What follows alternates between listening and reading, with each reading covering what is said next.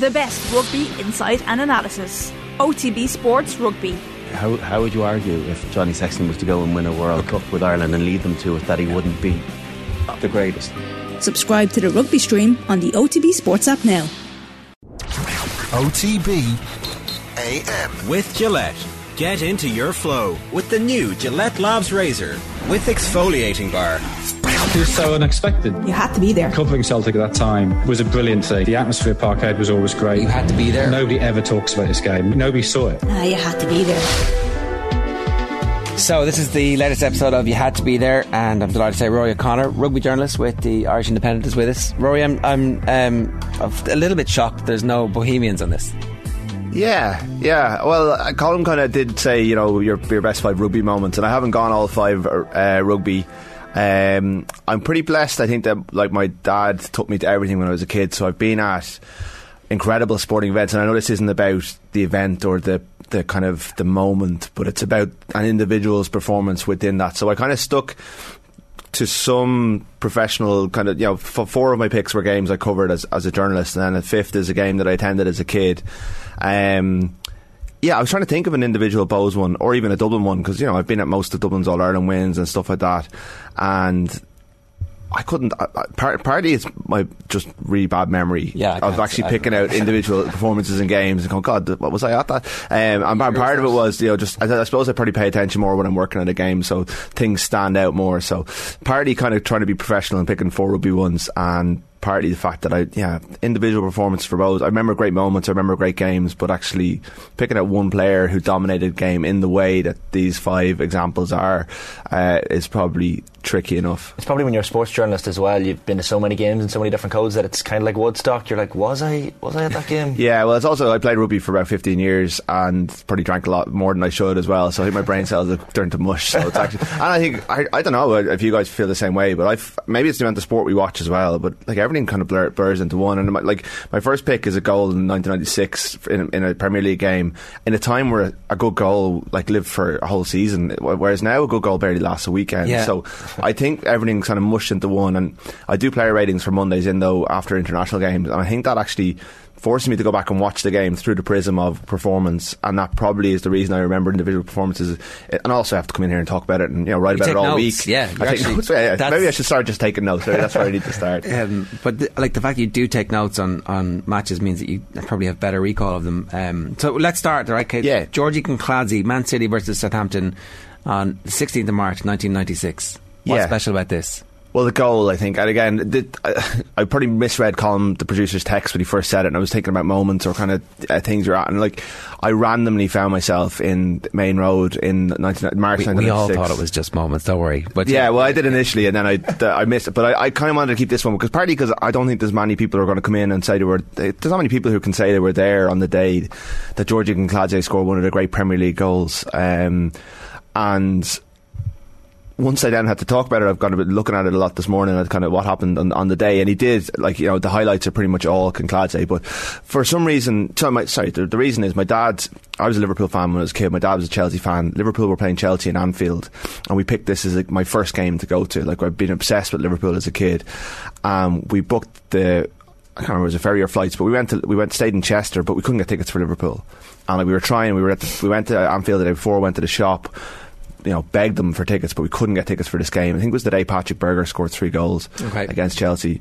I may be wrong about that, but. Um, so we were, we were we were in England anyway, and Manchester's not that far away, and City were playing in Southampton. So my dad said, No problem Will we go to this?" to this, No yeah. problem, absolutely none. There's the year City got relegated, so we uh, drove the Maine Road that morning, picked up a couple of tickets at the box office, went along. I was I think I was wearing my Liverpool away kit underneath my Liverpool. I had all David James's goalkeeper jerseys, and I had to. And my dad was like, "We're going into the city because it's outside Maine Road." I think uh, it's obviously all changed now at the Eddie Etihad and the Glitz, and City was a very different place. They kind of had a working men's club outside where we went for a drink beforehand, and Dad was like, make sure you zip up your coat because you know they're not going to like the fact you're wearing Liverpool kit." But they were really welcoming, and they, you know once you realised they were really friendly, kind of told them the story. They kind of laughed about it. We went in, the atmosphere was great. The match was terrible. It was like I've been watching highlights this morning. It was classic '90s um, midwinter, well spring, but like the pitch had shown was showing the effect of midwin- Yeah. midwinter, and. Um, this guy, and again, like I wasn't a City fan. While I was obsessed with football, you know, I knew a, a, a number of the characters on the pitch, like Dave Beasant was in goal for Southampton, Ken Monkou, that kind of team. Le Tissier was playing up front for them, but I don't remember him doing an awful lot. And I don't remember a lot of details out of the game. I was, I was 13.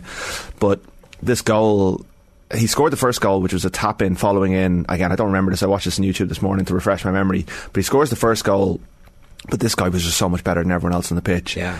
And the second goal, it actually didn't win goal of the season last season. Uh, Tony Yeboah won goal of the season right. for the year, Fair which in fairness was a was a pretty good goal. But I think this one's better. Um, he- I, I, I think certainly people our vintage will remember the goal. He picks up the ball outside the box, and he like this is before Messi. You know, it was Maradona-esque, I suppose, at the time. He just leaves three Southampton defenders for dead without seeming to do an awful lot. Goes in, and then he just stops. And Beasant moves first. He tricks Beasant into it. And again, Messi made this his stock and trade, but at the time, it was just this incredible, um, just an incredible goal. He just dinks it over him and nonchalantly runs away. And um, you come to a game like it's this kind of you know it's the any given Sunday thing. You know anything can happen on any given Saturday. If you go to a stadium, you know you go to a film, you, you know what to expect. You go to a stadium, it might be the two worst teams in the world, but someone can do something magic, and that that transcended the day. You know it's something I'll always remember of, Yeah. of a day that I don't really remember an awful lot from. And then you're hooked for life. That's it. You're a football fan. Like Yeah, I was already pretty hooked at that stage, and I, you know, I, City went down, and I, you know, I, I pretty much detest them now because of what they've become. But I'll always, like, I really, re- I, I always kind of had a soft spot for them after that day because of the Maine Road experience and the friendliness of the people, and because we saw something special. Um, I suppose I actually had forgotten when I picked my picks. We went back to Liverpool the following year and saw them beat Middlesbrough five one, and Robbie Fowler scored four goals that day, so that was pretty good. Actually, Collymore was better. Right. I think he set up all four of the five Right. on the day. That was a pretty good um, individual performance as well. But I'd already sent my text. That's the season of the four three, is it? I think it would have been, yeah, yeah. when like I remember think, being frustrated by Collymore watching him on TV, and then you saw him in person. I was like, oh my god, that, this guy is Yeah. absolutely phenomenal. And obviously Fowler scored four goals, so that was a, a contender for my, my, my list, I suppose. It's funny that like those memories of going to matches with your well, a lot of times with your dad or your brother or whatever, and the smoky, uh, as you say, working clubs and, and, and like bars before games and. Like there's something about that environment, especially back in the '90s and the '90s, where you, you just never forget those moments. It kind of almost brings together your relationship with your dad in some ways, Yeah. where you're like, "This is something I will never forget." Those games. Yeah, I think for a lot of people that's, that rings true. And my dad, I, I, I presume it was just now that I have a kid myself, it was getting us out of the house. But we used to pack up every weekend. We used to go to Leinster Club Championship games across the, the, the province. We used, I've, I've been to Ulster finals. I've been to Munster Championship games. You know. We just used to go to matches. We used to go to all Dublin's home league, league and away game, home and away league games. We go to Bohs home and away. You know, it was just something we did. We went to matches, and um, you know, I don't know how much he's must have spent on tickets over the years because we went to all the Ireland soccer games as well. So I've been at some amazing things. Tickets weren't Um, ridiculous at that stage. no, they weren't. They You weren't. I've seen the prices for the autumn internationals that are coming up, and you're like, God, how do you, how do you afford to bring your family to You this? can't. You know, it's it's a different it's a And different beast. I think the sport doesn't understand that. Like you don't hook the the eight, nine, ten year olds if they're not at the games because watching on TV, it's not the same. yeah, and even like the idea. I mean, Liv- Liverpool Chelsea was sold out. That's what I was going to, but you could turn up at Maine Road. I don't know how many. I haven't tried to go to a Premier League game for a long time, but I don't know how easy it is to turn up at say Brentford or something and pick up a ticket. Maybe it's better. It's easier than it, than I think it is, but it's um, it was simpler times. Simpler times. That's yeah. Am I right in saying City were relegated from the Premier? They were, League? yeah, yeah. Yes, Niall. Quinn come off the bench that day. I think that was the year they went went to the corner in the final game of the season when the, the bad information was coming through. um, it wasn't a memorable City team. Like you look at the list of players, Uwe Rosler was up front, um, but Kinkladze was kind of like even now there's, there's articles produced about how he was the shining light in this dark period, and like. He, I just looked at. He has a Twitter account. He hasn't used it since 2018, but he's clearly hitched himself to the, uh, you know, um, ambassador bandwagon. He's still remembered, and because they've so few great players that they can go back to, yeah, until the current generation retires. There's a, he's one of the lads making a, making a bit of coin off it. But why wouldn't he? Like he's he was a. I, I, didn't realise he played at Boca Juniors as a teenager. Did he? He was from Georgia. He ended up Right. at Boca Juniors.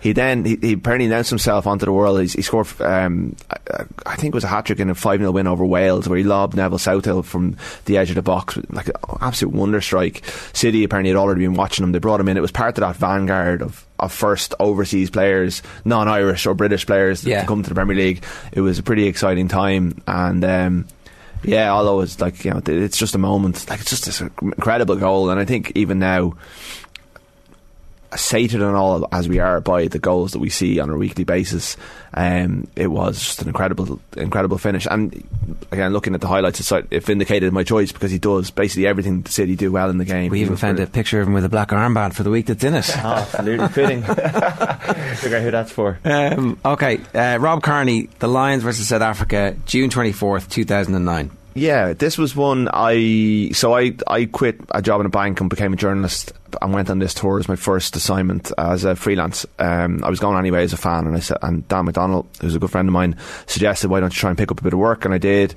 So I was in Loftus Versfeld on the second test, um, having covered the full tour, but also had a group of mates kind of that I could go to in in between games. I was having a great time, but. Uh, again, you pick these things and you go, God, was it as good as uh, as I thought it was? And I went back and like, there's a, helpfully there's a YouTube video. It's like Rob Kearney greatest Lions performance of all time, and it's just all his little, little moments in the game. And um, it's any excuse. I know you had this on your classic games club um, with Brian O'Driscoll, um, who until he got knocked out by his own bravery, you know, trying to tackle Danie Rossouw and you know they not they both got knocked out. Um, played a major part in this game, and a lot of players played really well because it's one of the greatest games of rugby of all time. It's the most brutal game. It's seen, it's still seen as the most brutal game of all time. But Kearney kind of rose above. He that's he was helped, I think, just watching the clips. So, like Ruan Pienaar started at ten for the Boks that day, and their kicking strategy was to kick long to Rob Kearney, which maybe shows that they didn't do a lot of research. Um, he had come into the tour, he'd missed. I think he was on the bench for the Heineken Cup final, Leinster's first win. He'd had mumps. I mean, one of the one of the highlights of the tour from media point of view was. Um, Hugh Farrelly from the Indo, I think it was, asking a young Rob Kearney, who was uh, who, who was a good-looking chap around UCD at the time, how do you contract mumps? and the entire press back giggling away, and Kearney trying to keep a straight face. But he had mumps, and it, it interrupted the season. And he came in, I think, behind Lee Byrne. Lee Byrne started the first test, and Lee Byrne was just on, on top of his game. He, and, and the Welsh, I think, always have a head start in these things. But Kearney, uh, Byrne got injured. Kearney came on and helped change that first test, but the second test, he was just magnificent. And you know, again, I, Conor Murray's one of my picks later on. He's one of the as these players get older and probably become more conservative and have injuries and things. They become almost people want to get them out of the team. But when you look at how good Kearney was at that time in his career in 09, he was phenomenal. He scores a try. He wins everything in the air. He runs it back with venom. He causes the Springboks all sorts of problems.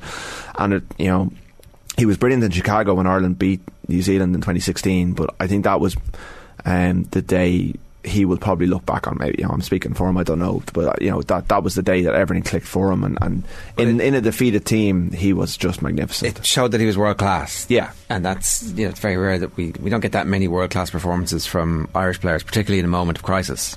Sure, yeah, and uh, it's hard to dominate a game of rugby. It's hard when there's 30 players on the pitch and it's such a cohesive game to shine so bright. And that's one of the challenges I had with this was, you know, I wasn't there when O'Driscoll scored his hat trick in, in 2000. That obviously, if I was, that would that would be there. I wasn't in New Zealand last summer, last summer, so I'm sure there would be individual performances from that. Um, I wasn't in North, at Northampton, Leinster, and you know, Sexton would clearly be there if, if I was. But um, these are games that I was actually at, and and I just even again you go back and you watch it just to justify it and Stuart Barnes was just like this guy. Everything he touches turns to gold. It was uh, it was a phenomenal phenomenal performance in a like I can't explain how ferocious Loftus Versfeld was that day. It was I mean Schalk Burger got so carried away he gouged Luke Fitzgerald in the first minute.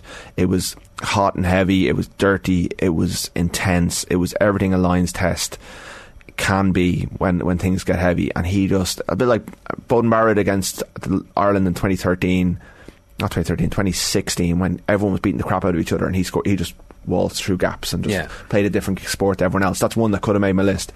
Um, Kearney was magnificent that day. I'd forgotten the halftime score as well, 16-8 to the Lions. Like you forget, you nearly forget because they lost the Oh, game they ultimately. it. Like it, the game was. Oh, they had them at won. arm's length the whole the the, the whole first hour. Um, was before the bomb squad. The South Africans unloaded their bench. Lions lost both their starting props. They lost O'Driscoll, all to injuries, and like it was a bloodbath. Apparently, the dressing room afterwards. I was in the team hotel that night because we ended up having dinner in the team hotel, and like there was a group going out, but it was a small group. The re- there was just walking wounded everywhere.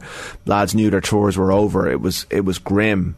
Um, and obviously the finish, everything about it was so dramatic. The the drop goal, sorry, not the drop goal, the the the, the kicking, the actually just before the infamous, which Ro- Ron O'Gara won't thank me for bringing up again, but the infamous up and under, which I think Tommy Bowe didn't chase properly. Um, Kearney gets the ball in a similar situation and actually kicks an unbelievable kick. He kicked a couple of what will be 50 22s now in the second half. He had unbelievable composure when the game was getting away from the Lions. He was still doing the right thing at the right times as others lost their heads around them. It was um, it was an incredible, incredible and it, it, it match to be at. The try from Jaque Fourie was incredible, and then the, the kick to win it was just and just what a moment. It's good that individual performances on losing teams aren't forgot. Like I guess Shane Walsh this year in the All Ireland final is one that maybe over time people will realise. Okay, he lost the game, but was absolutely immaculate. Similarly for Kearney, like maybe over the passage of time, you remember the individual performances in losing games. sometimes they, they actually live with me longer. And I have another one on this list that, that will will come to, I'm sure. But I remember Jamie Heaslip, who was much maligned as an Ireland captain. He led Ireland in the 2015 quarter final against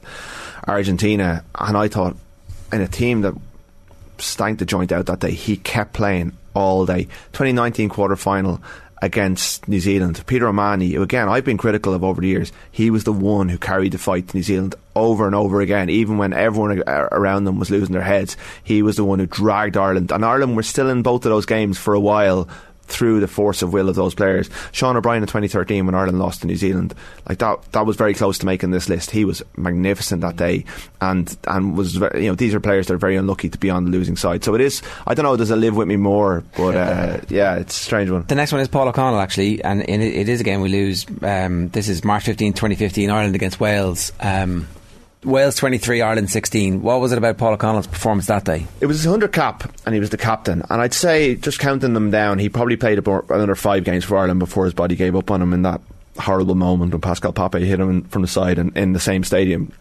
And again, I picked this, and then I went back and watched it afterwards because I was like, God, is your mind playing tricks on it? And it was just the day that Paul O'Connell made a couple of line breaks, and you remember those.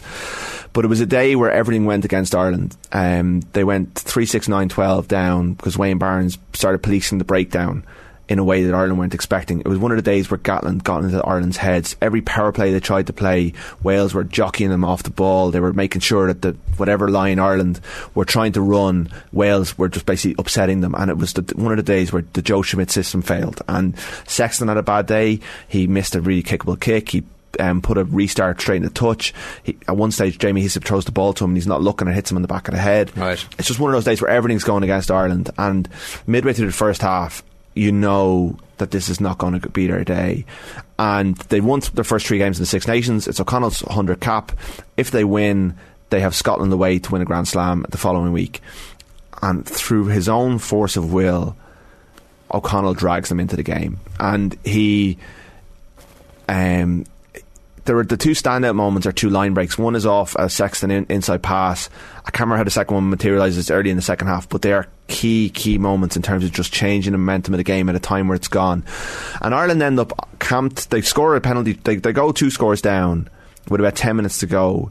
And they score a penalty try through a maul, which O'Connell's obviously fundamentally part of. So their lineout goes to crap as well. Uh, Best throw starts going wobbly and, and all sorts is going wrong. And I don't know if Paul O'Connell looks back on this performance with any great fondness. Um, but it's one of those captain's days where you can see his influence in the team. And if you, I, I flicked through it last night just to try and validify my own choice. He's everywhere. He's just, I don't know, is it because he stands out because he's he's tall, bald, and he looks really much older than all the other players on the pitch. It's weird, but he's everywhere. His energy levels for a guy of his, you know, the amount of miles under the clock were incredible. The, the condition he was in, and they're on the Welsh line. They lose a line out. Sam War- Warburton, of all people, who won man of the match on the day, he was brilliant as well, picks them off, and they get another line out, and they maul all the way to the Welsh line, and the Welsh pull it down, and Wayne Barnes doesn't give the try, and it should have been a draw if Sexton kicks the. Oh no, Sexton was gone. I think Madigan would have had to kick the conversion to draw it. But O'Connell was just f- the fulcrum of all of that good work. It was an incredible individual performance in defeat, and I didn't realise that. They, so it should have been a draw, right? Yeah, at the time you would have read because we would have been talking about it all week, Okay. and it, like you know, Schmidt went mad about it, but they had a better chance two minutes beforehand, and, and their line out. What the, the throw went was picked off by Warburton. So again, there was things in their own control. There was another moment earlier in the game where they had the ball at the base of a ruck and they had a five man overlap and they went they went tight. It was all the things that that 25-15 Joe Schmidt team was quite conservative. Yeah. and uh, you know at times they opened up. You know Chicago, we're going to talk about later, they opened up, but at that time they were quite conservative. They were still, it was life after D'Arcy O'Driscoll. It was Henshaw and Payne in their first season. They were still finding their way, and they won the Six Nations that year. They went and won it the following week, but it should have been a Grand Slam because it was one of those magnificent Ireland Wales, bloody blood and thunder Welsh defensive efforts. Scotland gets one over Schmidt, you know, in in the cauldron. It's it's it, it was a tale as old as time, but he tried to change the narrative. He, he, failed, but he did everything he physically could to do it. It's funny you're talking about Ireland being camped in there um, in the Welsh half. Like reading the match report here, O'Connell a break from Paul O'Connell sparked a lengthy 32 phase period of pressure. Yeah. Ireland 15-9 down at that point. Yeah. And, obviously and, Wales held out. And Wales well, they held out by conceding a penalty. Yeah. And then they got another 10 or 11 phases, in which time they had basically the ball. Cian Healy has the ball in his hands, and there are just green jerseys outside him, and he picks and goes. And at the time, it was a big talking point that Ireland were just not able to have any vision in the 22, and Schmidt hated that criticism, and it was a big thing at the time. And th- Ireland struggled in Cardiff under Joe uh, in those big Six Nations games, and it was like it's a difficult place to go. It was a great Welsh team. You look at the names in that Welsh pack, and Yeah. like in fairness, if if we were on a Welsh show now, we'd be talking about the incredible defensive effort. Yeah. But Ireland should have lost that game by 20, 30 points if it wasn't for, I believe, O'Connell. There's also uh, Gatland was an evil genius. Oh, Which he we, was. we, we refuse to accept that in Ireland because you know uh, it's like it was always against us. His his most evil deeds were. I think the English would say that you know he was able to pull a few stro- uh, things about, uh, against them as well. But he did. He had a great capacity to get under Schmidt's skin. yeah, we should we should kind of love man. Warren Gatland for what he's. I think in time, you know, and I, I think the place is duller without him. you Oh, know, he, was, and- he was a worthy adversary. Like he, he raised yeah. the standards. with a great backstory, as all great uh, you know great villains should have. So Yeah. it's uh, no, it made it all this like, all, all the more kind of every Wales game at that time, especially over here, because they weren't never that great in Dublin. When No, Cardiff, and it's such a great place to watch a match. Wayne Yeah. Barnes was definitely another villain that day. You mentioned his name, like O'Connell's quotes afterwards. He says, "We gave ourselves a lot to do early in the game with some of the penalties given away and the referee's interpretation, which was a polite way of saying Wayne Barnes." Yeah, messed well, he just policed them in a way that they hadn't been policed all season, and I presume they were briefed about it beforehand, but they didn't adapt at all, and they found themselves. I think they went 15-3 down. Uh, Leigh Halfpenny kicked kicked all the points, and then they were chasing. And Ireland weren't good at chasing at that time, but because O'Connell was on the pitch, it gave them a chance. Wasn't there a stat that we hadn't ever won a game from behind for a long period of time? It was like one a, stage, a 25 yeah. game run. Or, We were very good at getting ahead, though. You know, Ireland were under Schmidt. Like it, that was his template. Was to, that was the three six nine, then score a try. But that was his template, and Yeah. Gatland almost used it against them. And it was so smart. Like you look at, there, you could see them setting up for these plays, and the Welsh are like barreling them in off the ball. And you could see Joe going mad up in the in the coaching coaching box. But he had a captain on the pitch who was like we all know. Again, you're talking about a player. Who was a second row? Second rows. I've, I know I've two on this list, but it's hard for a second row to stand out in a game, particularly a hard working second row like that. But you know, I would say it was one of his signature performances, even though it was in defeat. All right, Conor Murray's next, and this is Ireland versus New Zealand. win. in 2016. This is uh, Soldier Field, right? Soldier Field, yeah, a, a game that seems to have like I just constantly hear people diminishing it as a as a thing. I think possibly because it wasn't on free to air TV in Ireland, and a lot of people didn't see it. It was late at night, and because it was a weakened All Blacks team, not because of selection issues, but because um, they had injuries. It was in Chicago. There was an AIG gig, and they're sponsored by AIG, and they had to do a couple of commercial things. But I interviewed the captain the day before the game. He turned up at a big kind of um, corporate thing. So Kieran Read, Malakai Fekitoa, and Ryan Crotty were at a, an AIG gig the day before the game, which would be very unusual. So yeah, maybe their eyes were taken off the ball. But again, watching it back last night, like they they didn't want to lose that game. It's not as if they gave, they handed Ireland an easy first win after hundred odd years. No. Um, and Murray's performance within that was phenomenal. I think it's. I don't know how many times I've done it. I should probably keep a record of these things. But I gave him ten out of ten in, in the Monday's paper. Um, and again, you go back and you're, Jesus, did, I- you know, did I get carried away by the excitement of it all? and I watched it. I flicked through it last night, and you know, you forget that Johnny Sexton went off 20 minutes to go and Joey Carbery comes on for his debut. So Murray's basically playing with a, new- a newbie beside him and he guides him through it so well. He scores a magnificent try in the first half. His Again, it's a reminder of how good he was because he's in that Rob Kearney bracket now of people wishing him out of the team. And you've got Craig Casey, you've got other players coming along. Gibson Parks knocked him out of the team, so he's he's hanging on in there. He's a veteran now, and people don't see him as a fashionable um, option. And he's still a very good player, although you know he could speed things up. And maybe you could do it watching what he was like in 2016 and trying to get back to that level because he was able to do it all back then. He was up against Aaron Smith who I think everyone saw as the best player, best scrum half in the world at the time. Smith had been through a bit of a, a crisis. He'd been caught in the bathroom in, in flagrante and uh, on All Blacks duty, and it had been on the front pages of all the papers. And his status had been diminished a little bit, and he wasn't as good as he he was before, and he became afterwards. But like Murray dominated him from start to finish. His try is just a moment of brilliant opportunism. He actually steps inside Smith to score it. Um, and he just looks imperious. He looks so uh, at ease with himself across the 80 minutes.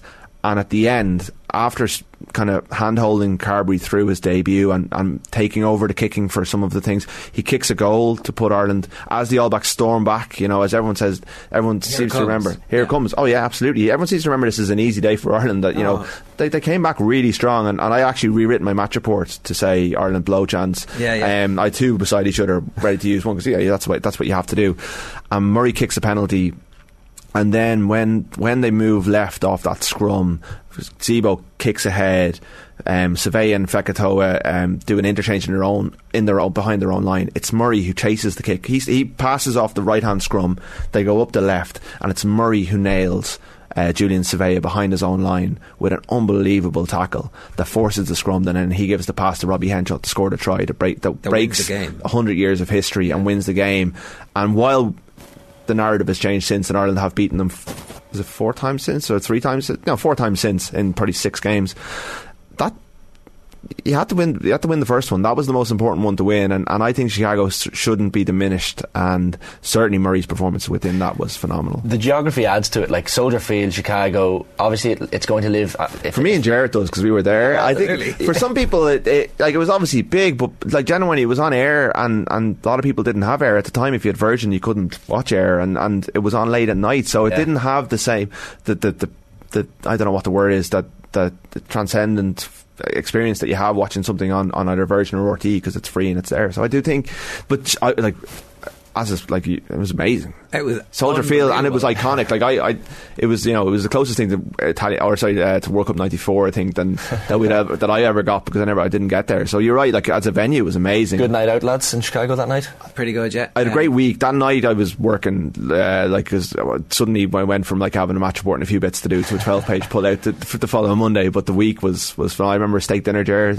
one stage. It Oh was, uh, yeah, we sensational. had- we- Because the Chicago clubs, Cut Steakhouse. the if Cubs they- won the World Series. Like- I went to see the Bears on the Monday. It was an Ah, incredible yes, week. right. So I mean, we we we uh, we had a good time. But yeah, that night, yeah, work took over that night. Well, I wasn't quite able to celebrate it, but I'm sure everyone else did. We did. We did. I, lost, I lost a coat and keys that night. Um, uh, I still follow Chicago Cut Steakhouse on Instagram. They're a very good follow and um, very nice people. An there. excellent restaurant, yeah. recommend the Highly. sides are amazing. Yes. Um, the players were staying in Trump's um, hotel, which has like a giant emblazoned gold Trump. It's on a, a, a massive skyscraper, and it was the weekend Before. uh, before the election, and I just had this terrible feeling. I remember like.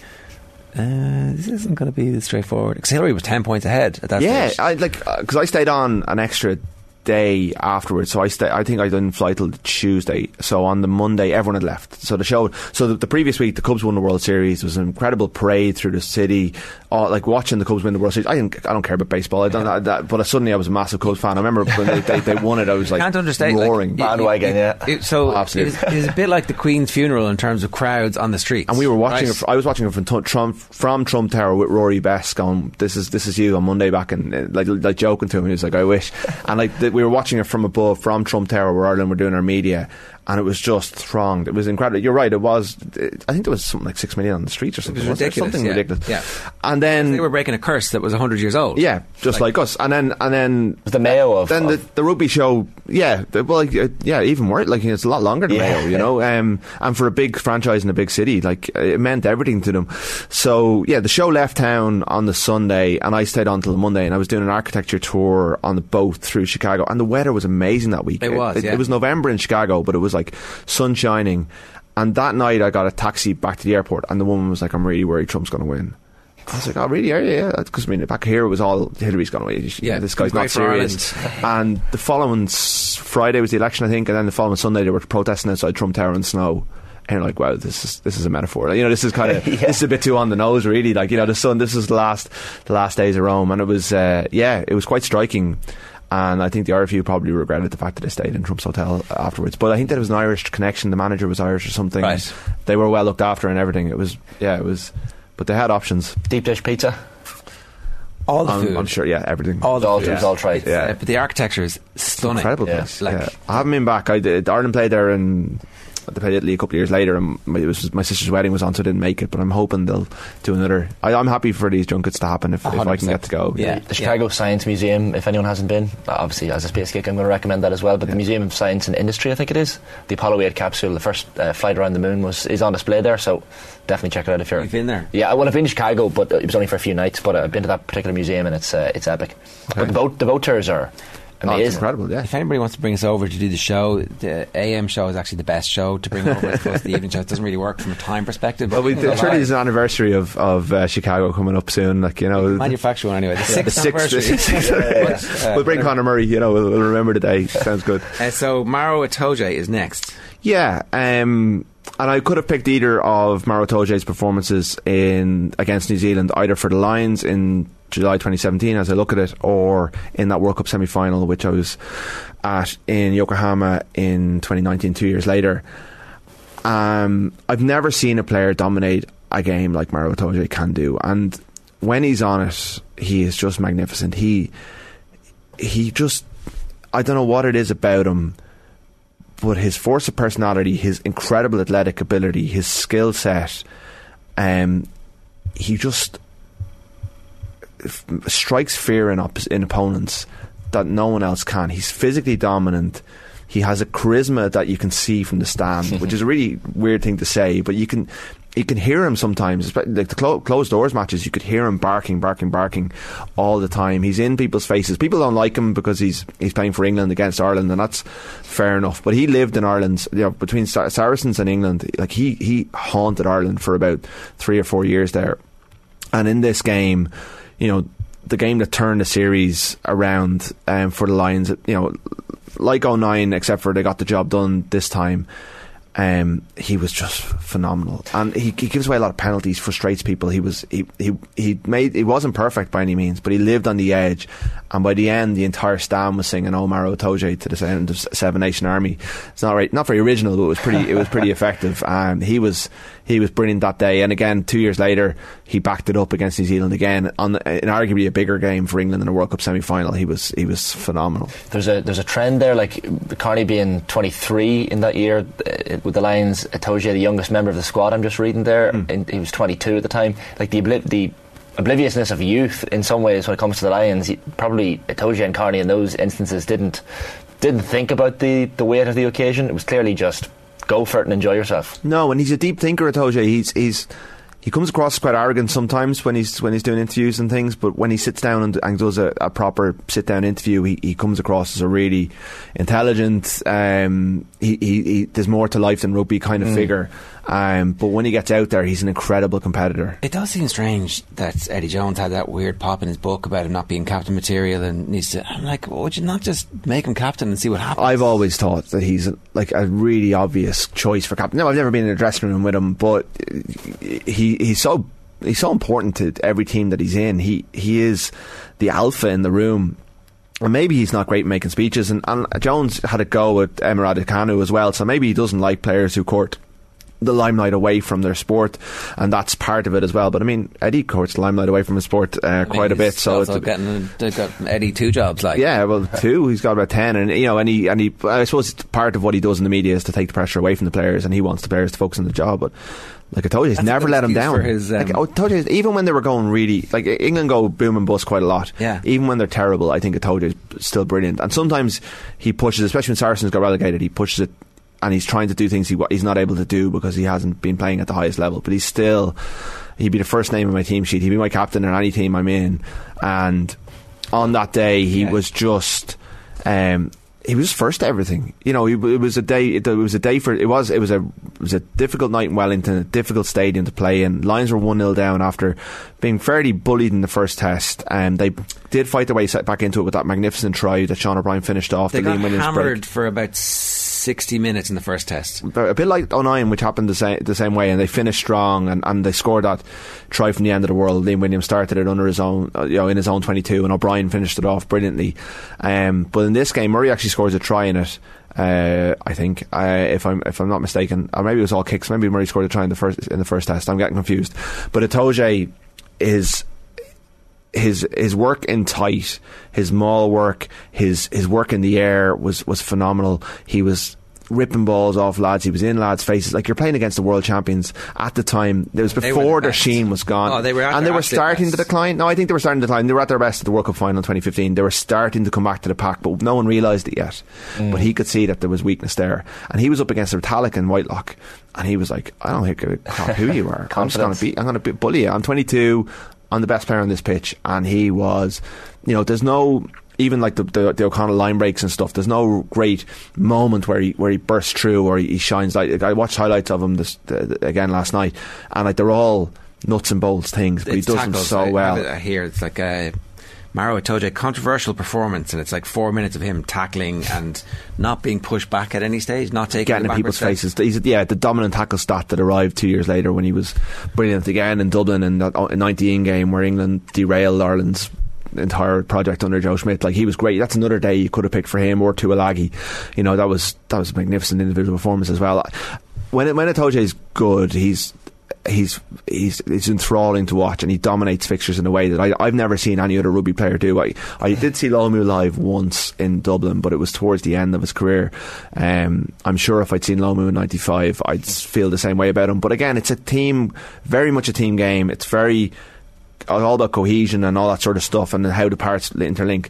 Sometimes one player just rises above it and is is is so much is so dominant that you can just tell that he's a special player. Well, I know like throwing numbers at people doesn't sometimes paint the best of pictures, but on that Lions tour, just reading here, Itoje made 49 tackles on the tour, 45 carries, three turnovers, 12 line-out wins, and a steal. Like that's sheer dominance by any by any stretch. Yeah, and and, and that tour was hard because they, they you know they played against good teams every week, and you know he was part of a. Gatland got it pretty right in that one. They, played against they played the first team against the Crusaders, against the Maori, and then against in the in the test test series. So he didn't play any against any bad teams on that tour. Um, it was a really good like the line. I mean, Lions is always obviously a good team, but that Lions team, I think, when you look at the names in the paper, it was pretty. You know, Pete Johnny Sexton, although he was coming into, he, he played his way into form. Sexton Farrell playing together, it was. You know they should they should potentially have won the series under it. You know Sean O'Brien was very critical of Gatland at the end of it, in particular Rob Howley's attacking strategy. Um, you'd have to agree with him, but I suppose Gatland can say, "Look, I drew a series in New Zealand. Yeah. You know that's that's a pretty good achievement." Yeah, Gatland had uh, plenty to fight back with. As he took the stuff out of his pocket that night, we had him over, and um, we realised that the beef was real.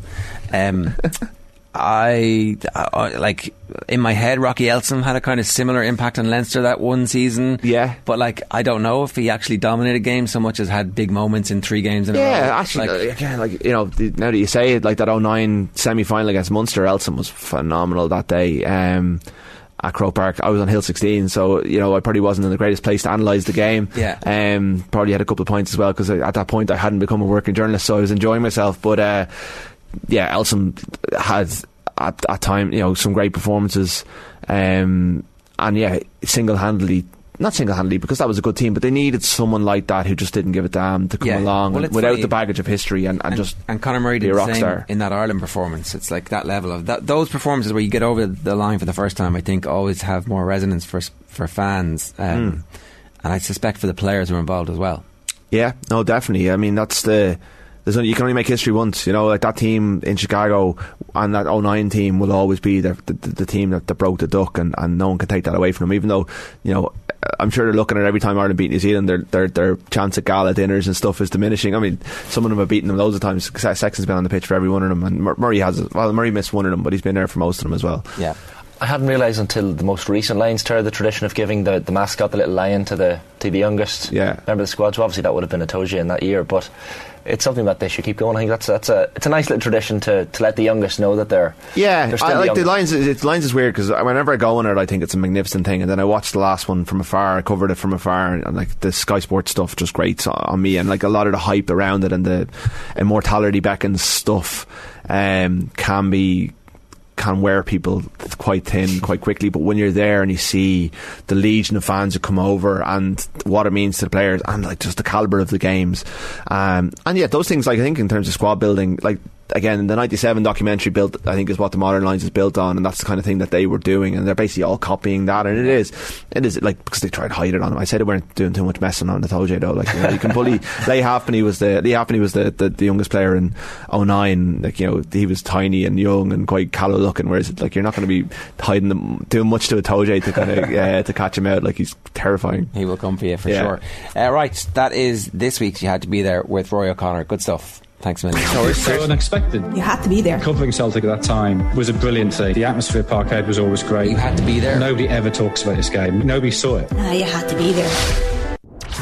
OTB AM. With Gillette. Get into your flow with the new Gillette Labs Razor with exfoliating bar.